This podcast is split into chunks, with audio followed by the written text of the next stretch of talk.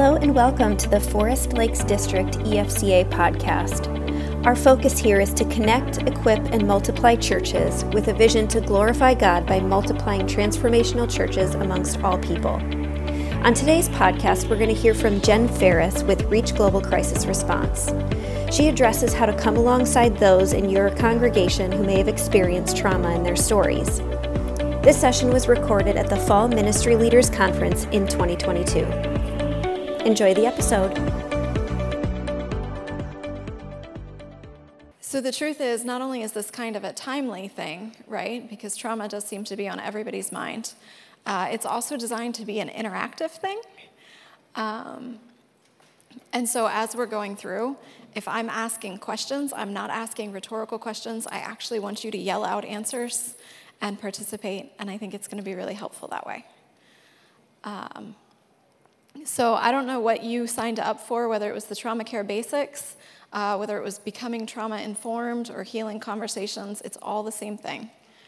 Um, this is a training that we designed not so much for pastors, uh, but we designed it to be able to equip churches who wanted to reach out and minister to people going through trauma. Um, and we'll talk a little bit more about what we mean when we use some of the language that we're using. Um, all right. Uh, so I do work for Reach Global Crisis Response, which means I have chosen a life of chaos. Most people don't make that choice willingly. Um, but biblically, we do recognize that we are called to enter into that with other people. And so if you look at Romans, where it talks about mourning with those who mourn, or um, Matthew, where it talks about coming alongside the least of these, there really is a biblical mandate to enter into suffering with other people and to walk with them through that. And so, what we're looking at is how can we do that in a way that points people back to the gospel and provides them hope. And we do believe, like Jackie said earlier when she was presenting, um, that a mission field is created in the wake of every crisis. When we talk about crisis, um, can I just, somebody yell, what is a crisis? A problem we can't handle, Suddenly, basic necessities removed. A marriage falling apart. Um, all of those are true.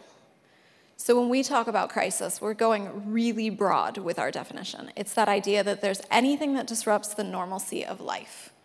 Um, and so a marriage falling apart absolutely qualifies. Anytime your basic necessities are taken away, um, some of them happen suddenly. The reality is, some of them don't happen suddenly.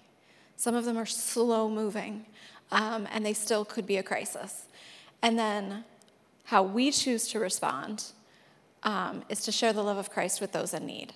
And so, that's really the goal of this as a ministry opportunity. Uh, when we talk about needs, there's that obvious need, right? The physical. And so, if you're going in, say, after Hurricane Ian in Florida, the physical needs are the most obvious needs. There was a house, it had a roof, it doesn't have a roof anymore. There's a whole bunch that goes along with that. Um, but recognizing that in ministry we have an opportunity to kind of look at the holistic picture. What are their mental, um, their emotional, their relational, their spiritual needs? And then also recognizing that because we approach a crisis with a biblical mindset that those most obvious needs are not the most important. The most important, the greatest need is for people to know Christ, because that's going to be their eternal need. And so we talk a lot about the difference between transactional ministry and transformational ministry, right? Because the goal of the EFCA is to, to work with transformational churches. Um, and so, as we're meeting those physical needs, we can do that in a way that's either transactional I have a need, I'm thirsty.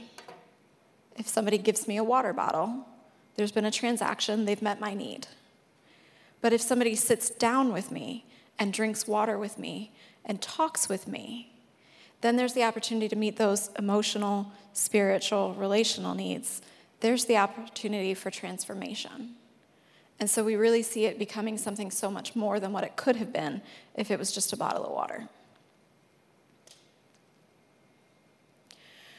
When we talk about basic trauma care, um, what we're talking about is having healing conversations with people, inviting them to share their story, inviting them to walk through processing their emotions, uh, to be able to put things into clear terms, uh, to be able to express what they're actually feeling. And then through that, it gives us the opportunity to develop relationships, right? If people are sharing their stories with us, it's an invitation to create a relationship. And as we develop those relationships, uh, there's an opportunity to share the gospel, and there's an opportunity to walk alongside them and disciple them. Um, it's really not a like one and done kind of ministry opportunity. Like I had the conversation, I checked the box, and and now we're good. Um, but basic trauma care starts with a conversation and it moves from there as the relationship develops and as you have opportunities to share the gospel and to make disciples. Why we're doing this. Um, in recent years, we've seen mental health issues, diagnoses skyrocket, right? How many of you guys know somebody that's been diagnosed with something recently? Depression's on the rise, anxiety's on the rise. The reality is that living under prolonged stress, say a pandemic, um, it actually affects every aspect of our life. And so there are physical effects from living under prolonged stress, there's mental effects. Um, if you've been in the grocery store lately and you realize that you cannot remember anything anymore, actually being under prolonged stress for any length of time can reduce your intellectual capacity up to 50%. It's not just you, the rest of the world can't remember their grocery list either. Um, and so, what we're seeing are all of these effects snowballing. The one I want to key in on is the last one that spiritual effect. Um, times of trauma, crises, either push people closer to God or they push people further away. And we are seeing both right now. We're seeing people who are open to having spiritual conversations who were never going to be before in their normal life. Um, but we're also seeing people really struggling with their faith. Um, and we want to be able to make space to walk with people through that. What basic trauma care is not is counseling, therapy, psychology. Um, it, it's really designed. This this system of talking with people is designed to be able to equip lay people, the regular people in church. Um, but also, it's equally as applicable to ministry leaders, pastors. It really can be used by anybody. It is both simple and it's profound. And my favorite part is that it doesn't actually involve us talking all that much. Um, what it is, is starting those healing conversations, inviting people to share their story. It's asking powerful questions to draw them out, and then it's being able to listen well when they do. Um, one of the aspects of it is offering people a safe space to share their story. One of the other aspects is to be able to give them the time and space and help that they may need to be able to put their thoughts in order. When you're talking to somebody that's experienced a traumatic event, oftentimes they need a little time to actually just be able to share the facts, to be able to put their timeline in order. They start telling the story and they remember something that they should have said before, or they start saying something and say, oh no, wait, we're not there yet. Um, so just to be able to, to process what actually happened. Um, but then also, the important part is to be able to identify and give a voice to what they're feeling. So the entire focus of the conversation is on them, not on you. And we'll talk more about that. Um, back to that idea that there are so many different crises that are affecting people right now. I mean, we can think about the big ones that are affecting everybody, right? Uh, COVID, political unrest, the economy. If you talk to people in Florida, the word hurricane comes up in almost every conversation. So there are things that are universal that affect whole groups of people. But then there's also those personal crises, like the end of a marriage. And right now, we're seeing all of it playing out all at the same time. And so the more we can offer this training to be able to equip churches, uh, ministry leaders, individuals, we want to be able to make this available to everybody. So, moving into kind of the practical side of things, uh, the goal of a healing conversation is to move somebody through discussing the facts, to discussing their thoughts about those facts, to discussing what they feel. And so we're actually encouraging people to be able to ask powerful questions to kind of walk through that process. It's not always going to be linear. Sometimes it's going to be facts, thoughts, more facts, then some feelings, back to some facts. Um, but the goal is to make sure that they're processing through that. When you experience a trauma without going too deep into the science of it, it lives in the front of your brain. Um, as you begin to process that, as you're sharing your story, as you're giving words to your feelings, as you're expressing what's going on inside of you, your brain is actually processing that and it moves back. Um, and so just walking open ended questions. Uh, they're not the yes or no's, they're not answered with a single word or anything like that. Um, we want to be able to ask who, what, when, where, how. We want to be very, very careful and very judicious with asking why questions. If you have a relationship with somebody and they're going deep already, why can be a very powerful processing question. If you don't, and you jump in there too early and you start asking why, it can have the effect of shutting down the conversation. People can become defensive, especially if they think that you're blaming them for something that they're going through. Um, and so we just want to encourage people be very, very cautious with those why questions. That being said, as you're forming your questions, almost anything that starts with why can be rephrased to fit into one of those others. And then you don't have to worry about people becoming defensive. Powerful questions are designed to draw people out. The goal isn't simply for you to interrogate them, um, but it's to offer a starting place so that they can share their story. It's to help clarify details. The goal isn't necessarily that you have all the details clarified, but that they do. And then you want to encourage them, walk with them as they're digging a little bit deeper in this. You want to be able to provide opportunities and encouragement as they're discussing their feelings. Um, that's really the goal of the conversation is to get to that feeling level. So if we're looking at a family situation, let's go with the marriage, um, because that was one of our earliest examples. So you start talking with people and you're asking fact questions. Tell me about what's happening. Tell me about what's going on. How has this changed your family's routine? Um, and then from there, talking through what you think about it. In all honesty, there are some people that aren't going to want to share. There are other people that don't know how. And so, by asking these powerful questions, you can help draw them out. And if they're willing to share, they're going to. Um, one of the things about the thoughts and the feeling questions it's really hard for me personally to verbalize what I'm feeling. But if you ask me what my husband is feeling, I can put that into words pretty quickly. It's just a fact.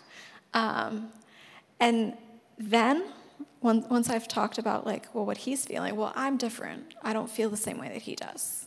And these are the ways that that's different. And then I can put what I'm talking about. Um, so if you're talking with somebody and they're having a lot of difficulty putting what they think or what they feel into words, you could consider asking them questions about the people closest to them, the people that are also experiencing the same trauma. Uh, Jackie, can I get you up here?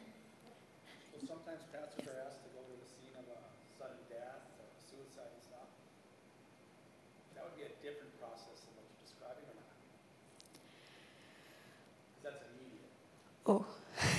um, so the reality is, it's not a different process. The questions that you ask might be different, but the basic process of talking through facts, thoughts, and feelings, that's going to be the same.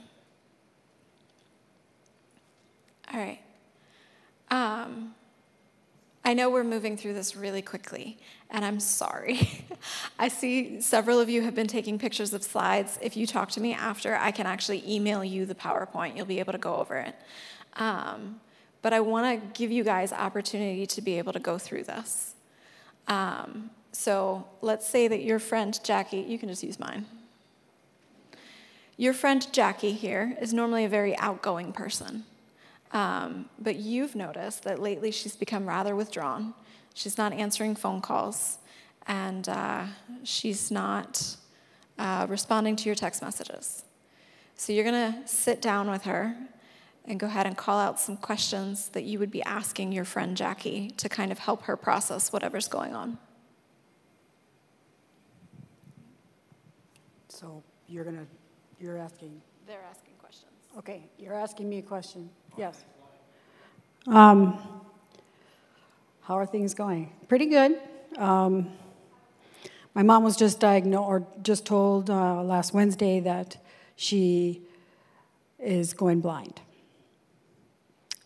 And it's been difficult.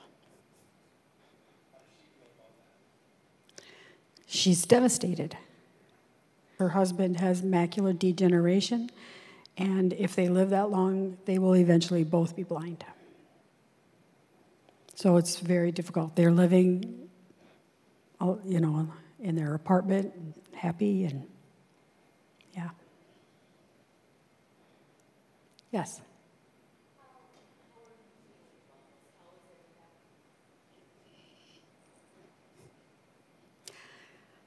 My mom, you know, they talked about the encourager this morning. My mom is my champion. Not that my mom will not continue to be my champion, but just the fact that this person that I love probably more than anybody besides my husband in the world um, is struggling hurts. I have great joy that my mother knows the Lord and she's turning to Him. That brings me joy.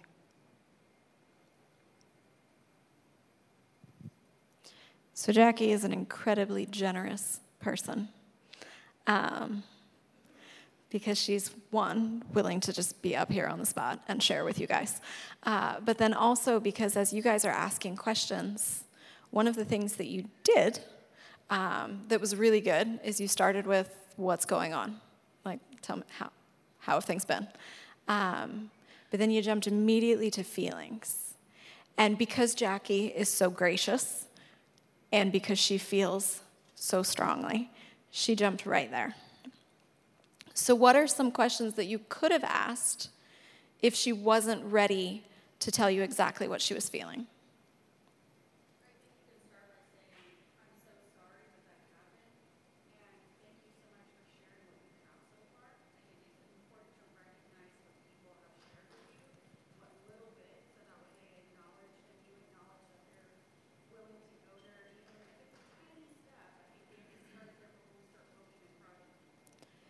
Absolutely. So, did y'all hear? Okay. Maybe express that you can empathize with her because you've never been through anything like that.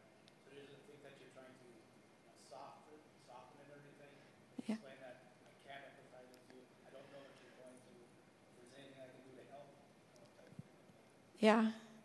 So, offering, I, I don't know what's going on, I don't actually understand is a huge thing. We'll get to that, yes.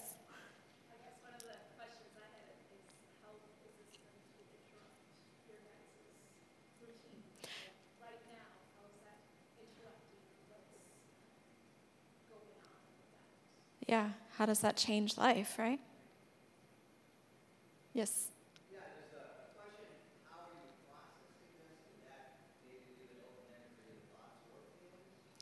Yeah.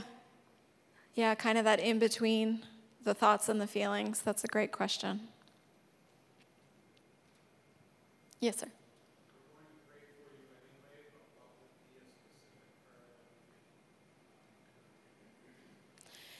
Yeah.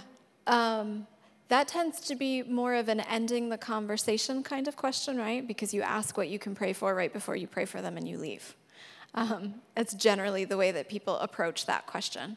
Um, but yes, being able to offer prayer, um, being able to ask, like, what else can we be praying for? Is there anything else we can be praying for? Because that offers the opportunity for them to explain, like, oh, well, it's not just my mom, it's also whatever else is going on, because nothing ever happens in a vacuum. But yeah, that would be a great way of drawing them out. Yes, ma'am.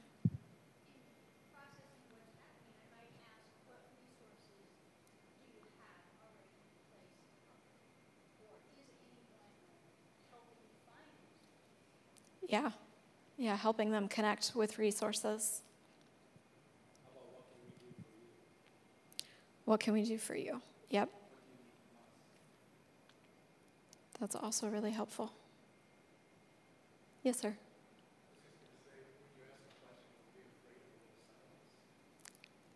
I love that you brought that up. Yes. Um, so that's something we're going to get to in our next section, which is on listening well. Um, but yeah, just um, being able to, to take some time and listen well. Um, because not everybody's going to be ready to share. And even if they are, they might have a little difficulty knowing exactly what they want to say or how they want to say it. Um, before I move on, are there any questions thus far? Perfect. All right. Uh, our director of trauma care, Katrina, she says time spent listening is never wasted. What we've seen over and over again is that people respond to somebody taking time to listen to them as much or more than people doing anything else for them. Uh, so when we show up to gut a house, that's great. People love when we do that. When we sit down with a homeowner instead of gutting the house and we listen to them talk and we help them process, that's what they remember. That's what they talk about for the next six months, is when somebody came and they listened to me. Um, and so, one of the words that we as crisis response try to never use is victim. Um, but being able to move people from being a victim of a crisis to a survivor of a crisis, a huge part of that is just being able to process what happened, to give them a voice. Um, so, moving into that next section, that listening well. Quick show of hands. How many of you guys are good listeners? Ah, I like it. We'll see. Um, we're going to go through some, some do's and don'ts of listening. Um, so kind of keep a tally and, and think like, oh, I do that one, or no, I've, I've definitely got that one down. Um, keys to listening well. The biggest one, if you're only going to listen to one of these, this is the one. Uh, in a healing conversation, you are listening to understand, not to respond. This is not about you giving advice. This is not about you fixing a problem. This is not about you solving anything. This is about them processing their trauma. You're there to listen, you're there to help understand. Um, and the ways that you do that are by being genuinely curious. You want to be asking questions. You want to be cautious about how you ask questions so it doesn't come across like an interrogation. And you want to make sure that you're only asking the questions that you need to to be able to draw them out. Some people, like Jackie, our fabulous example, she's ready to share. You ask her how it's going, she's gonna tell you. Other people, they're gonna take more effort, they're gonna take more time. And that's okay. But by being curious, by asking those questions, and by giving them space to answer, that's gonna allow them to share their story. And it's also gonna give them a sense of power and ownership, right? In a time when they're feeling pretty powerless. You want to be able to make eye contact, provide feedback. Uh huh. Yeah. That must be really hard. I hate silence almost as much as I hate speaking in front of people. And so when people, I ask a question and they're not answering, I suddenly start second guessing myself, and then I'm in a hurry to ask a better question, and maybe they're just thinking, which is actually not a bad thing to think before you speak. Some people do it. I've heard. Um, so if you're allowing silence, you're actually giving them the opportunity to say what they want to say. Um, a big one, when we talk about listening well, is eliminating distractions. Uh, I don't know about you guys, but the cell phone that is in my back pocket is the biggest distraction in my life. Um, and so if you can go into a conversation, if you know, like, I'm going to go see Miss Betty, she's been having a really hard time. My goal is to sit and talk with Miss Betty. Don't take your phone with you. Just don't take it. Leave it in the car. Put it on silent. Um, and then that last one, where we talk about don't sidetrack the speaker, that's that idea that you can ask so many questions because you're interested in having all the details that you actually take them away from the thing that they were trying to tell you about. Um, so you want to be judicious in how you're asking questions. You want to give them time and space. Make sure that what you're talking about is what they want to talk about because, again, there's that idea that this conversation is all about them and not about you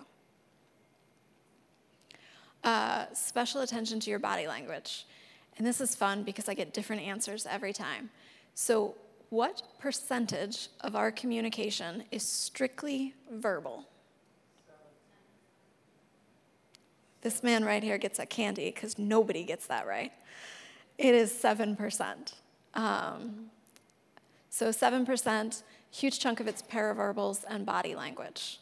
Um, that's between the two of them. 93% of what you say is not in what you say, it's in how you say it and how you are physically perceived while you're saying it. Um, so, one of my biggest things, if you're looking at this picture, what do you see? His arms are crossed, his eyes. So I struggle with this a lot because when I have my arms crossed, I'm just cold. um, but you do want to be mindful of that. You know, I know that if I cross my arms, it's because I'm cold and not because I'm bored or I'm upset. Uh, but not everybody that I'm talking to is going to know that. And so sometimes I make that super sacrificing effort to not huddle up in a ball while I'm talking to people, and that helps. Um, also, to be aware of your voice. If you're talking to people and they're going through trauma, odds are they're not going to talk in a super calm, even tone at an acceptable volume. I mean, they're gonna they're gonna be speaking slowly, or they're gonna be speaking quickly, and they might be loud, or they might be really quiet. And so you want to be able to meet them where they are. Um, but you also have the ability to influence that. If they're talking really loud and really quickly, you don't have to do that. You can kind of control the tone. Uh, so you just want to be extremely aware of your voice and make sure that you're creating a supportive and encouraging environment. Um, the other note is to just be aware of where they're at. So if I'm going to have a healing conversation with somebody, I'm not going to do it while they're seated and I'm standing up here. I'm going to get down and I'm going to sit next to them. If they're relaxed, I'm going to be relaxed. If they're leaning forward, I'm going to lean forward. You want to be able to match them where they are. Um, things that you should do. Anybody have any ideas what you should be doing as you're, all you guys who raised your hand and said you were good listeners? What makes you a good listener? Not being distracted.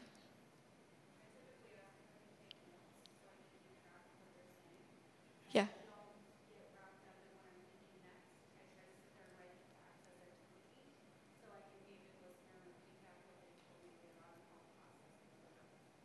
Okay, you said like five things that I love. So, like asking permission to take notes, being able to repeat back, keeping track of the facts. Other things? Um, one of the things that's really important as you're meeting people who are going through trauma is to not tell them that they're feeling the wrong thing or to not try to convince them to feel something else. To just be able to acknowledge that's what you're feeling, and that's okay. And it doesn't mean that you're encouraging them to stay there and feel that all the time, but it's where they are. And to be able to acknowledge that and say there is no wrong way to feel to be able to create a safe place. Um, that middle one, listening. Um, knowing that God gave us two ears and one mouth. And I always said it was because we were supposed to listen twice as much as we talk, But the reality is, it's because it's twice as hard to listen. So he gave us twice as much equipment. Um, and then there's that idea of throwing away the clock. If you know that you only have 10 minutes before your next meeting, it is not the time to start drawing somebody out. That would be a great opportunity for you to say, hey, can we get coffee later? I want to hear about what's going on in your life. Um, you don't want to go in knowing that, and I mean, obviously, things happen. But if you know that you're going into a conversation to draw people out, make sure that you actually have the time. If they open up to you, you want to be able to let them do that. Uh, things to not do. These are sometimes easier for us. Check your watch.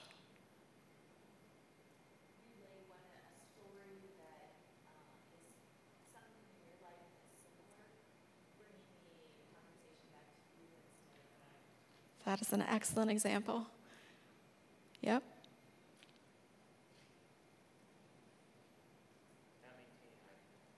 Not maintaining eye contact. Interrupting. Yes. The number one interrupt.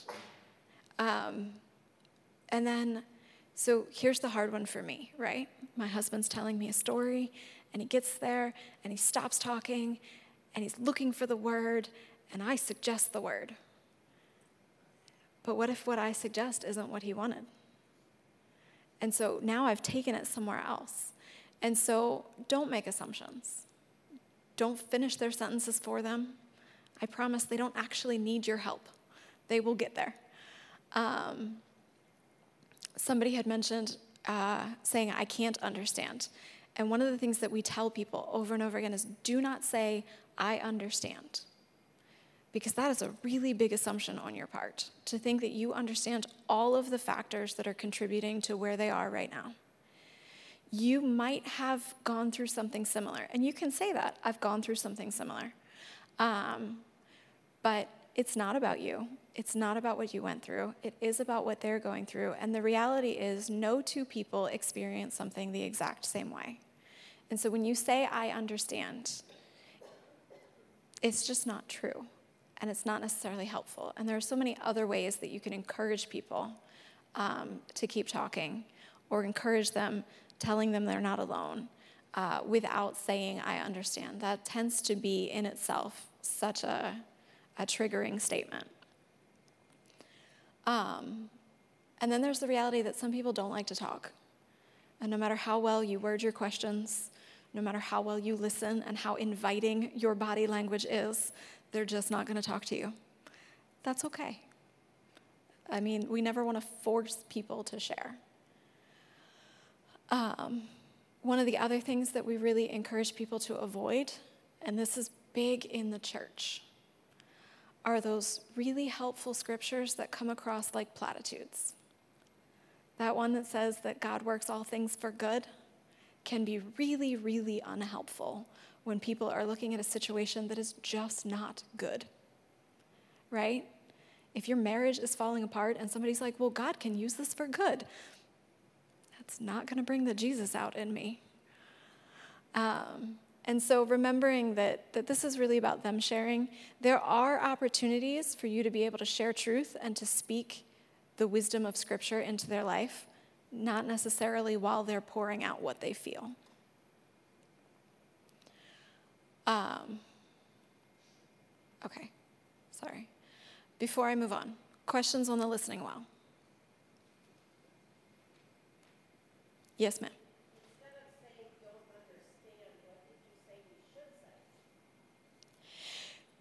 You could say something like, I imagine that's really hard, or that must be hard. Um, you can say, I don't understand, if you truly have no framework for what they're saying. But what you don't want to say is, I understand what you're going through, because we just don't. Other thoughts? Questions? All right. Um, one of the things that we recognize as crisis response is that if you're having these kind of conversations all the time, and you are repeatedly talking with people who are going through trauma, self care becomes so much more important. there is such a thing as secondary trauma. It's where other people's trauma traumatizes me. Um, and so being aware that it is a real thing. And then also taking steps to be able to set boundaries, um, to be able to deal with the things that you're hearing. So if you're going into situations like what this gentleman up here was describing, they're called in on a sudden death or suicide, you might need to go home and talk to somebody else about what you're feeling about what you heard. Um, so, making sure that you have somebody to talk to, making sure that you're taking steps, being proactive, um, and really trying very hard uh, to make sure that you stay centered on Christ, uh, because that's what we're trying to point other people to. And if you get sucked in to the trauma and the hurt, then it makes it that much harder for you to be able to point people back to Christ. Uh, we also talk about compassion fatigue, um, which is just the inability to care anymore. I have cared about so many things that I just don't have anything left to care with. Um, somebody defined it once as the negative cost of caring, and I love that example. Um, this is a real thing. It's why we, as crisis response, are adamant that our staff get a day off every week. Why we push people to take a personal retreat day every month. Because we recognize the toll of caring about so many people who are hurting in so many different situations. And if you are going to actively enter into a ministry context where you are caring for people that are hurting, you need to be proactive in taking care of yourself the one thing that we just reiterate over and over and over again self care is not selfish. And this doesn't necessarily mean the way that the world defines self care, um, but the way that we spend time taking care of ourselves as a child of God who is loved by God um, to be able to minister to other people. And so, recognizing what are those things that refill you emotionally, mentally, spiritually, it's making sure that you leave in enough time to get some sleep. Um, and just really trying to be proactive in that. Uh, one of the don'ts that I see all the time is minimizing how you feel, right? It's easy when you're talking about people who are going through trauma to compare your trauma to their trauma and be like, well, I don't have a right to feel bad because these people have it so much worse than me. And that is a really unhealthy, unhelpful mindset.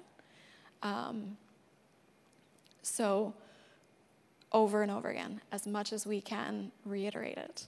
Please don't minimize the way that you're feeling. Please take time to recognize it, take time to talk through it with somebody, um, and then do what you have to do. One of the other things that we see over and over again is that taking work home right? And it's so much easier when you're in ministry because ministry doesn't have defined hours. There's no time clock. I don't punch out. I don't know about you guys.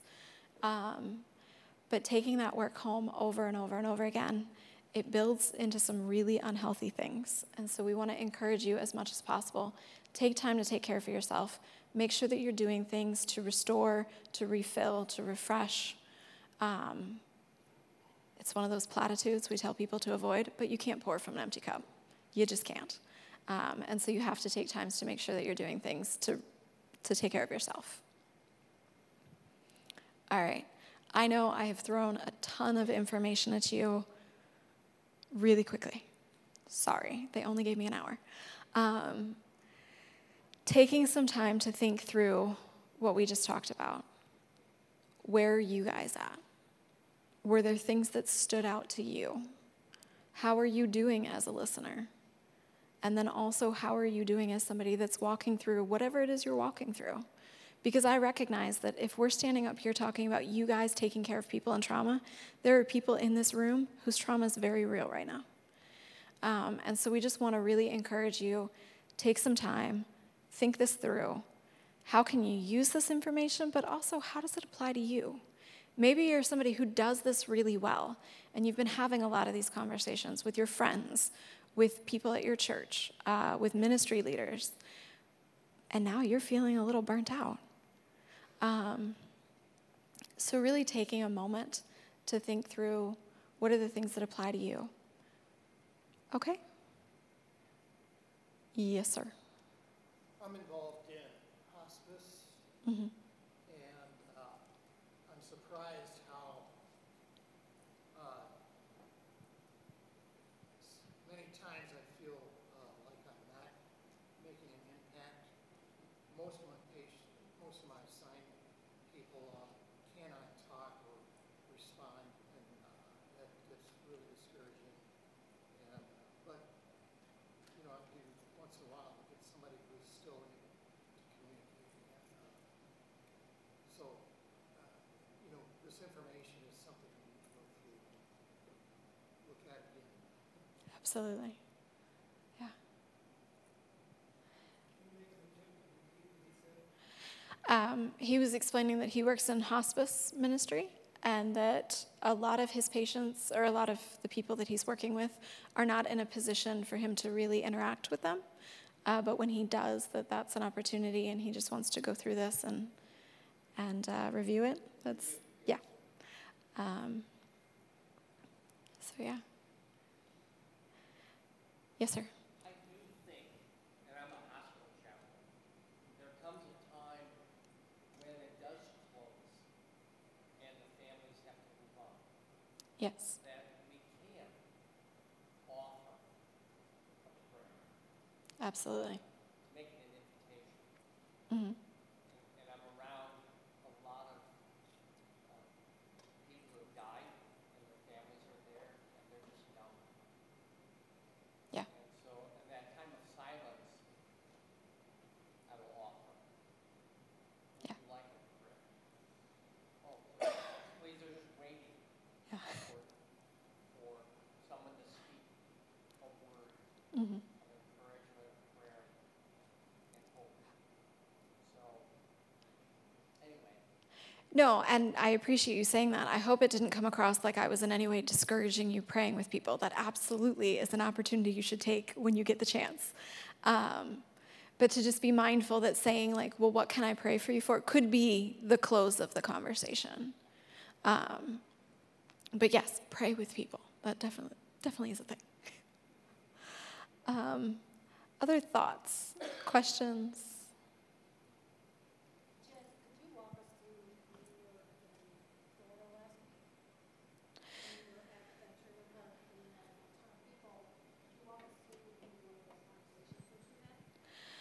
Um, so Jackie was talking about Florida. I was in Florida right after Hurricane Ian. Um, I ended up working in a mobile home community. It's a 55 and older community, so mostly people who were not in a position to really respond themselves to their homes flooding. Uh, there was a lot of confusion and just a lot of concern like who was going to help them. They'd already, unfortunately, as a community, been targeted by some people that were looking to take advantage of the situation. And so they were extremely defensive. Uh, but because we were able to approach through a connection with a local church, uh, they were very willing to trust us. And so I entered uh, Miss Wanda's home and I just started, you know, asking questions. What do you, what happened? Like, how much water did you get? And that's, that's a big thing right after a storm. Um, and so she started into describing just what happened to her home um, and the fact that she had just gotten her kitchen redone. And the fact that her daughter, who lived three streets down, who just lost everything, had moved to Florida specifically to be closer to mom. And how she felt guilty because now her daughter was without everything. And like her being in Florida had somehow cost her daughter. And so we were able to kind of talk through those feelings of guilt. Um, and just giving her the time and the space to grieve what she had lost, to take inventory of, like, well, we just had the kitchen redone, and now it's gone. And her husband had died last summer, and now all of his stuff was gone. And um, it's okay, I got this. Um, being able to talk with her through that and to give her the time and the space to, to really process what she was feeling. And then at the end, uh, offering to pray with her. And uh, one of the things she said to me was, I know all those things that you said in your prayer were true. I know that God is in control and I know that God loves me. It just seems to take a little bit more faith right now. And uh, that was that was a pretty powerful conversation. Obviously, it's left a bit of an impact. Um, her daughter-in-law Donna was also in the house. She was not ready to talk. The whole time I was talking to Miss Wanda, Donna was busy doing things. She needed to have something to do with her hands. And all day long, as we continued to work at that house, every time I passed Donna, it didn't matter what I said. Excuse me, I'd like to get past. Or, like, oh, look, that's a great picture. It didn't matter. No matter what I said, Donna burst into tears. She was not ready to talk.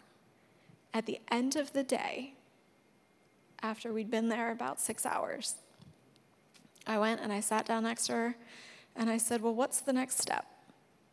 And she let loose. She didn't know. She didn't know what the next step was. Um, and so we talked about like the actual physical steps of like you should probably spray for mold. That's a that's a big thing. Um, but then as we were talking through it and she started opening up, she's sharing feelings of guilt because she gets to go back to Indiana where her home is fine.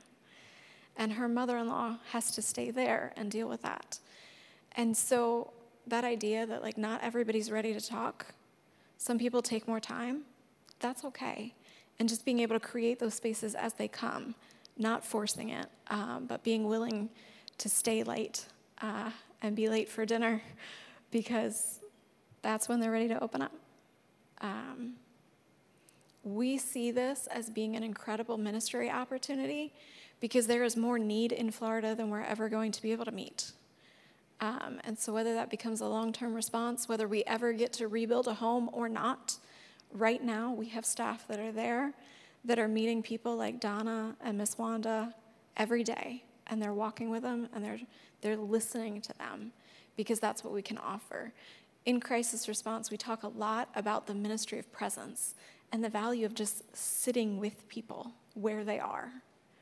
Um, one of the examples we use a lot when we go through this training is Job's friends, uh, because usually they're the example of what not to do, right? But the reality is, they did a really great job for seven days. They just sat with him. And like that's what we're asking people to do is to enter into that time of suffering and just sit with them and listen to them and then when they started trying to fix it, that's where they blew it. Um, and so we just, again, sit with them. There's a lot of ministry in just being with people.